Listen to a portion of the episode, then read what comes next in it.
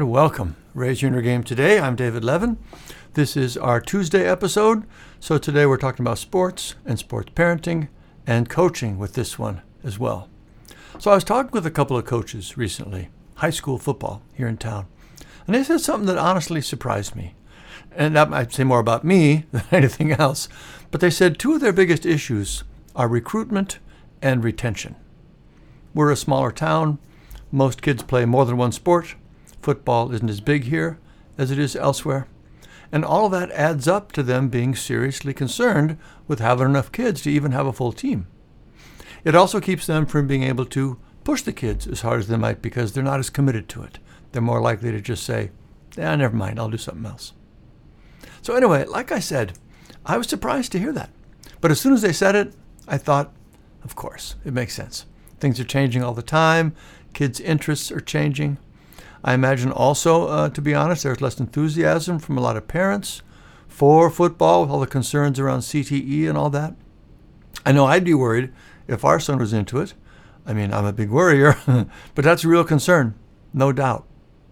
But here's what occurred to me as far as how to address the problem how to boost recruitment and retention. And this gets right to the heart of the psychology of kids playing sports or really being a part of any group or activity.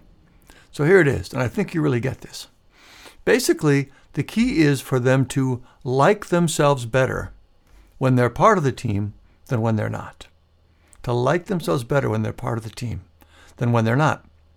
And when I say like, I mean feel good about themselves, feel proud of themselves. I'm a better person for being part of this. That's what you want. And if you can help your players feel that way, you'll have all the kids you need. So, how do you do that? What kinds of things make someone feel good about themselves and be proud of themselves? We'll start with the being proud of ourselves part. And this is classic Raise Your Inner Game material. If you've read the book or taken the training, you'll totally recognize this. So, here's an example of what makes us proud. Now and then, I will set myself up for a week or so with the challenge to be super controlled with my food intake. And I'll set some strict rules for myself for that period. Same meals for breakfast and lunch, no snacks other than veggies, no dessert other than fruit. I also count calories for every meal every day. I use the Noom app for that. And during that period, it's okay and even good to feel hungry. It's a sign that I'm doing it right. So those are my rules for these challenges. And as you can imagine, it's pretty hard, much harder than my normal way of going through the day. But I also feel much better during these periods, more focused, stronger, and much more proud of myself. It's actually pretty shocking, the difference. And why do I feel so much better? Because I'm seeing myself make the hard choice and do the right thing over and over again. And every time I do that, I want to grab a sweet snack, but I grab the veggie instead. It feels great and makes me proud of myself. So that's the point. We feel proud of ourselves when we do hard things, and especially when those hard things are about controlling our inner impulses. So, one great thing you can do is to work with your players on doing that. They need to learn the basics of how their mental game works so they start to recognize the different impulses as they come up. You can give them challenges, just like the ones I do, to help them see this and work on themselves and feel the difference. And, and this is super important, when you talk to them about their performance, make sure you speak to these kinds of inner struggles. Hey, I know how hard this is. I know what it feels like to get out there. You're nervous, you're worried about, you know, what if you make a mistake? What if you get outplayed? I totally get it. But don't worry about that. You've got this. You know what to do. I know you can do it. Or say something went wrong and they handled it well. You would say, Hey, great job pushing through that today and staying strong. I know it would have been easy to get down and lose your focus, but you didn't do that.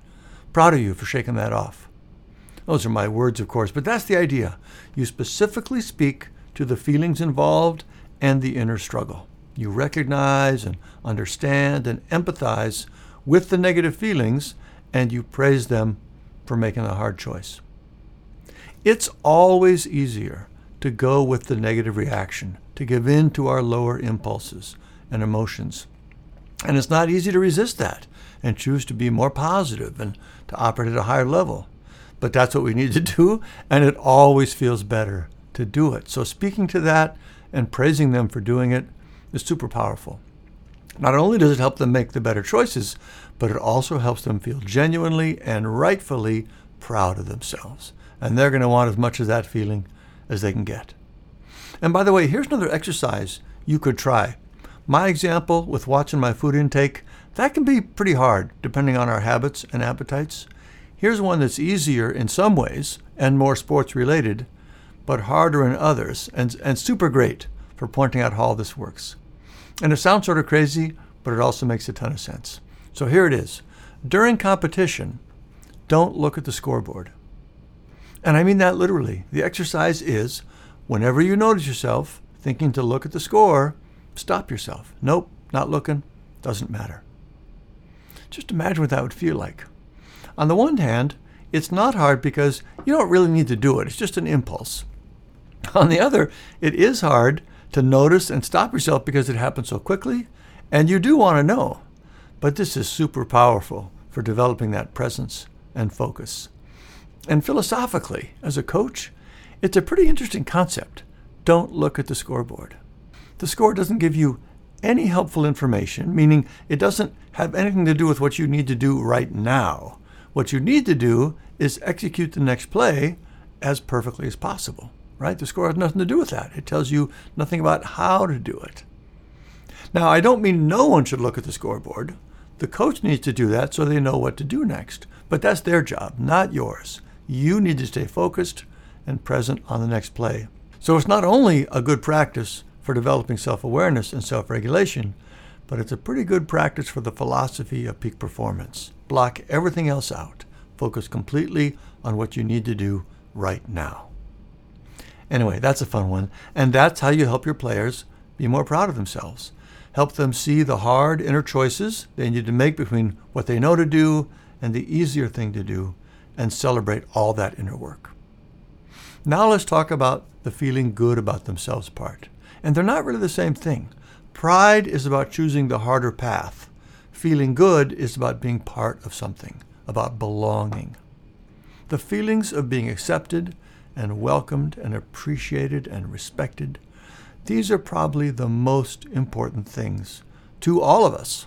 When a group treats us that way, we want to be in that group. We don't want to be anywhere else. And if a group does not treat us that way, we don't want to be there. We want to get away from there.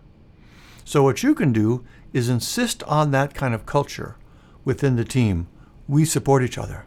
Yes, we're demanding, of course. You need to bring your best, but we are here for each other. We have each other's back. We're all in this together. We are a team. You need to say it and act it and demand it and hold players and coaches accountable for living up to it. Team building activities are helpful. Make sure everyone is in. No teasing, no shaming, no in groups and out groups. And I don't mean everyone plays. This isn't a grade school approach. I mean, if you're on the team, you're on the team. Everyone is respected and valued for their contribution and for who they are. And think about the effect that has on a kid. If they feel valued and appreciated, they really want to be part of that, right? And that's what we're looking for. And it's not just good for recruitment and retention, it's good for the kids. It's genuinely helpful and important to be seen that way and to see ourselves that way. It's a wonderful gift to give them, and that's reason enough to do it but it will also help with recruitment and retention. The thread here is that as the coach and also as a parent, you need to pay attention to the inner game of your players, to their inner struggles, and to their inner experience of being on the team. The more you can do that and make those positive for them, your players will feel better about themselves for being part of your program, and they will not want to leave. So that's what I wanted to talk about today how to boost recruitment and retention. I hope that was helpful. What I really love about this is that it's not really about recruitment and retention, it's about serving your players at a deeper level, about engaging them in a way that makes them genuinely feel better about themselves. And not in a superficial way. It's not just telling them you're great, we love you. It's pushing them to actually be better, to do that work, but doing it in a way that also connects with them in a deeper way. And it's something coaches and parents can both do. It's a beautiful thing. All right, that's it for this episode. If you like what you heard, please do tell your friends and rate and review us on Apple Podcasts or wherever you listen to podcasts.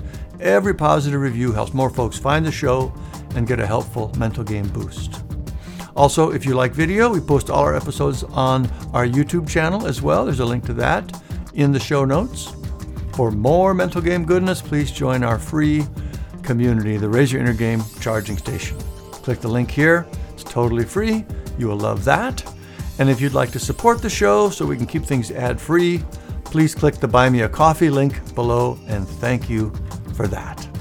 All right, thanks for listening. Keep up the good work. We'll see you next time.